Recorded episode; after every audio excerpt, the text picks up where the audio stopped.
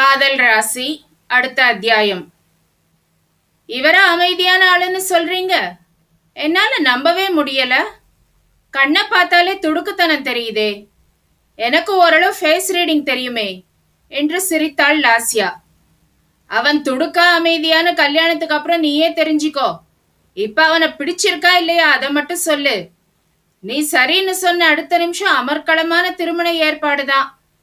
எங்க வீட்டுல இது முதல் கல்யாணம். எப்ப எப்பன்னு எல்லோரும் ஆர்வமா காத்துட்டு இருக்காங்க பரபரப்பாக கேட்டார் திலோத்தமா. இந்த திருமணம் அவரால் நிச்சயமானது என்று பெருமை வேண்டும்.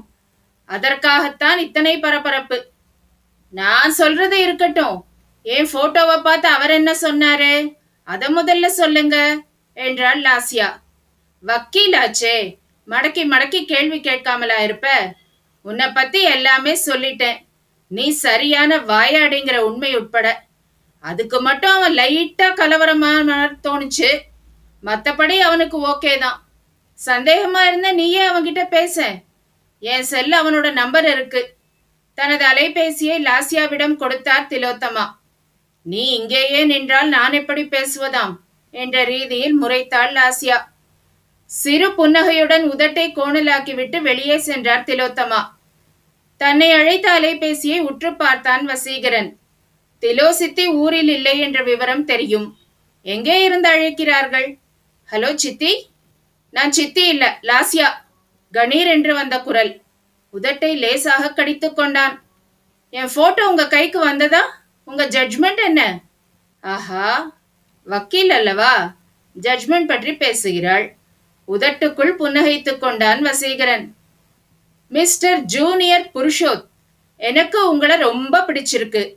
நான் வாயை திறந்து சொன்ன மாதிரி நீங்களும் வாயை திறந்து பேசினால் தானே ஏதாவது தெரிந்து கொள்ள முடியும்? என்றாள் லாஸ்யா இதயத்தில் இனிய கலவரம் நிகழ்வதை உணர்ந்தான் வசீகரன். பெண்ணின் குரல் கூட காதலை வளர்க்குமோ? நீங்க சொன்னதை அம்மா கிட்ட சொல்லிடுறேன். சிரிப்பை மறைக்க தன் விரல்களால் உதடுகளை மூடிக்கொண்டான். அம் என்ற அதிர்ச்சியுடன் ஆரம்பித்து பாதியில் நிறுத்தி கொண்டவள் அலைபேசியை முறைத்தாள். லவ் யூ சொன்னால் கூட அம்மாவிடம் சொல்வானா? தன் ஐயத்தை திலோத்தம்மாவிடம் கேட்டுவிட்டாள். சச்ச நீ நினைக்கிற மாதிரி அம்மா கோண்டு கிடையாது. அம்மா மேல அந்த பிள்ளைக்கு பாசம் அதிகம் என்று விளக்கம் சொன்னார் திலோத்தமா. இரண்டுக்கும் என்ன பெரிய வித்தியாசம்? மனத்துக்குள் நினைத்து கொண்ட லாசியா திருமண நாளை எதிர்பார்த்து காத்திருக்க தொடங்கினாள். புருஷோத் குரூப்பின் இலையுதிர் காலம் முடிந்து வசந்த காலம் மீண்டும் பூக்கத் தொடங்கியது. வசீகரன் லாசியாவின் திருமணம் வெகு விமர்சையாக நடந்து முடிந்த இனிமை அனைவர் மனத்திலும். மணமக்களுக்கு தேவைப்பட்டதென்னவோ இரவின் தனிமை. வசி தனக்கு மிகவும் பரிச்சயம் என்பது போல் சங்கோஜமின்றி நடந்து கொண்டாள் லாசியா. மணமேடையிலேயே அனாவசியமான நாணல் கோணல் ஏதுமின்றி அவள் கம்பீரமாக நடந்து கொண்டது பலரின் புருவங்களை உயர வைத்தது. நான் கராத்தேல பிளாக் பெல்ட் உங்களுக்கு கராத்தே வருமா? அடக்கடவுளே முதலிரவன்று பேசும் பேச்சா இது? இல்லை என்று தலையாட்டி வைத்தான் வசீகரன். மார்ஷியல் ஆர்ட்ஸ் எதுவுமே கத்துக்கலையா? இல்லை என்பது போல் மீண்டும் தலையசைத்தான். ஆனாலும் உங்க ஆர்ம்ஸ் திடமா இருக்கு. பாகுபலி லுக் அட்ரா சக்கா அட்ரா சக்கா. இருக்கலாம் கொஞ்ச நாள் முன்னாடி வரைக்கும் ஜிம் போயிட்டு இருந்தேன் என்றான் வசீகரன் அமைதியாக. இப்ப விட்டாச்சு. ஏன்? நேரம் கிடைக்கிறதில்ல. அப்பாவுக்கு அப்புறம் எல்லாமே நான் தானே பார்த்துக்க வேண்டியிருக்கு என்றான் வசி. டைம் மேனேஜ்மெண்ட் ரொம்ப முக்கியம். லைஃப்ல எல்லாத்துக்கும் நேரம் ஒதுக்கணும் என்றாள் லாசியா. இப்ப என்ன சொன்ன? டைம் மேனேஜ்மெண்ட் ரொம்ப முக்கியம்னு சொன்னேன் கரெக்ட் இது என்ன டைம் எதுக்காக நம்ம உள்ள அனுப்புனாங்க? உள்ள போனதும் வசீகரனை இன்டர்வியூடன் சொல்லி அனுப்புனாங்களா? என்றவன் குறும்பாக பார்க்க நாக்கை கடித்து கொண்டாள் லாசியா. அமைதியான ஆளுன்னு சொன்னாங்க என்றவள் கண்களில் குறும்புடன் பார்க்க சில நேரங்களில் மட்டும் என்றான் அவன். தாம்பத்திய சுகத்தை மேலும் மெருகேற்ற ஹனிமூன் என்ற ஜவ்வாது வாசனை. வாதங்களை அவளும் பிரதிவாதங்களை அவனும் மறந்து வேறு உலகத்தில் சஞ்சரித்த காலம். இளமையும் வயதும் அவற்றுக்கான தேவைகளை கேட்கத்தானே செய்யும்? மதியின் தேவைகளும் தெர்மாமீட்டர் மெர்க்குரி போல் சத்தமில்லாமல் எகிரிக் கொண்டிருந்தது பிரக்ஞாவுடன் மதியரசன் கொண்ட நட்பு சிநேகம் காதல் எல்லாமே வசீகரனது திருமணத்தின் போது மேலும் நெருக்கமானது. நட்புதான் நட்புதான் நட்புதான் என்று ஆயிரம் முறை மனத்துக்குள் சொல்லிக் கொண்டாலும் சுஜாவின் தோழியாக மண்டபத்தில் கொள்ளை அழகோடு வலம் வந்த பிரக்ஞாவை கண்களால் பருகிக் கொண்டிருந்தான் மதியரசன். அப்போதே அவளை புஜம்மாவின் முன்னால் நிறுத்தி இவள்தான் உங்கள் மருமகள் என்று ஊருக்கே கேட்கும்படி சத்தமாக சொல்ல வேண்டும் போல் அவனுக்குள் ஒரு வேகம். நீ மட்டும் காதலுக்கு ஓகே சொல்லியிருந்தா இந்நேரம் இந்த மணமேடை நமக்கும் சொந்தமாகி இருக்கும் மனத்துக்குள் பிரக்ஞாவை நினைத்து உருகினான் உருகினான் உருகிக் கொண்டே இருந்தான். ஒரு பக்கம் வசீகரன் லாசியாவின் ஜோடி பொருத்தம் பற்றி எல்லோரும் பாராட்டிக் கொண்டிருக்க தன்னையும் பிரக்ஞாவையும் கல்யாண கோலத்தில் அருகருகே நிறுத்தி பார்த்து கொண்டான் மதி.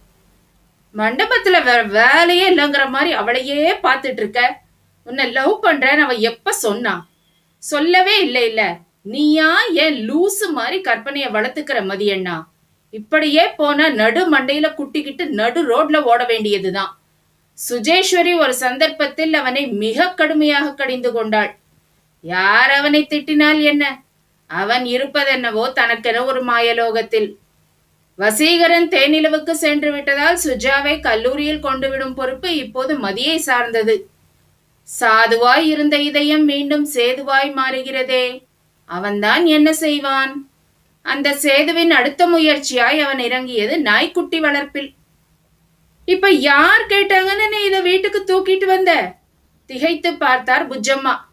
அவருக்கு வீட்டில் செல்ல பிராணிகளை வளர்ப்பது என்றாலே அப்படி ஒரு அலர்ஜி. தூக்கிட்டு வரலம்மா காசு கொடுத்து வாங்கிட்டு வந்திருக்கேன் என்னவோ திடீர்னு இவனை வளர்க்கணும் போல ஒரு ஆசை என்றான் மதி. இவனா இவளா? ஒழுங்கா விசாரிச்சியா? என்றபடி அங்கே வந்தான் கவியரசன். அடே இவன் வாங்கிட்டு வந்ததே ஆகாதுங்கிற இதுல இவனா இவளான்னு கேள்வி வேற. மதி இதை எங்கிருந்து கொண்டு வந்தியோ அங்கேயே கொண்டு போய் விடு. மறுபடியும் இதன் கண்ணுல பட்டுச்சின்னு வெய்யே ருத்ரதானம் ஆடிடுவேன். நிஜமாகவே பேய் பிடித்தவர் போல் பார்த்தார் புஜம்மா மறுநாள் தான் நாய்க்குட்டி வாங்கிய கதையை பிரக்ஞாவிடம் சொல்லி புலம்பிக் கொண்டிருந்தான் மதி. அவன் சொன்னதை கேட்டு விழுந்து விழுந்து சிரித்தாள் பிரக்ஞா நமக்கு பழக்கமில்லாத வேலையை எதுக்கு செய்வானே? இப்படி எல்லோர்கிட்டையும் வாங்கி கட்டுவானே. என்றவள் அந்த அழகான நாய்க்குட்டியை எடுத்து தன் கைகளில் வைத்துக் கொண்டாள். கவலைப்படாதீங்க மதி. இதை நான் வளர்க்குறேன். நானே இன்னொரு பப்பி வாங்கணும்னு நினச்சிட்டு இருந்தேன். அம்மா இதுக்கு என்ன பேர் வச்சீங்க? என்றாள் ஆர்வத்துடன். இன்னும் பேர் வைக்கல. நேத்து முழுக்க இதுக்கு என்ன சோறு வைக்கிறதுன்னு யோசிக்கவே சரியா இருந்தது. நீ தான் ஒரு நல்ல பேரா சொல்லேன் ப்ரௌனி ஆர் பிளாக்கி இரண்டுல ஏதாவது ஒன்று யுவர் சாய்ஸ் என்றவள் அந்த நாய்க்குட்டியை மென்மையாக முத்தமிட்டாள். அடியே கெடாமாடு மாதிரி பக்கத்திலேயே உட்கார்ந்துருக்கேன். என்ன கிஸ் பண்ண தோணலையா உனக்கு? அந்த பிளாக்கிக்கு கிடைச்ச கொடுப்பினிய பாரு. மனத்துக்குள் புலம்பி தீர்த்தான் மதி. நாய்க்குட்டியை பற்றி ஆலோசிக்கிறோம் என்ற பெயரில் இருவருமே தினமும் நேரில் சந்தித்து கடலை போட்டுக் கொண்டிருந்தார்கள். மதியின் கவலையோ வேறு விதமாக இருந்தது. பிரக்யா ம்? வசி அண்ணா வந்ததும் நாம சந்திப்பது குறைஞ்சிரும்ல? எப்பவும் போல அவர் தான் சுஜாவை காலேஜில் கொண்டு போய் விடுவாரு. நீ அப்படியே என்னை மறந்துடுவ. என்றான் சோகமாக. ஏன் அப்படி நினைக்கிறீங்க? காலேஜில் நம்ம மீட் பண்ணலன்னா என்ன வேற எங்கேயாவது லைக் பார்க் ரெஸ்டாரண்ட் அப்படி சந்திப்போம்.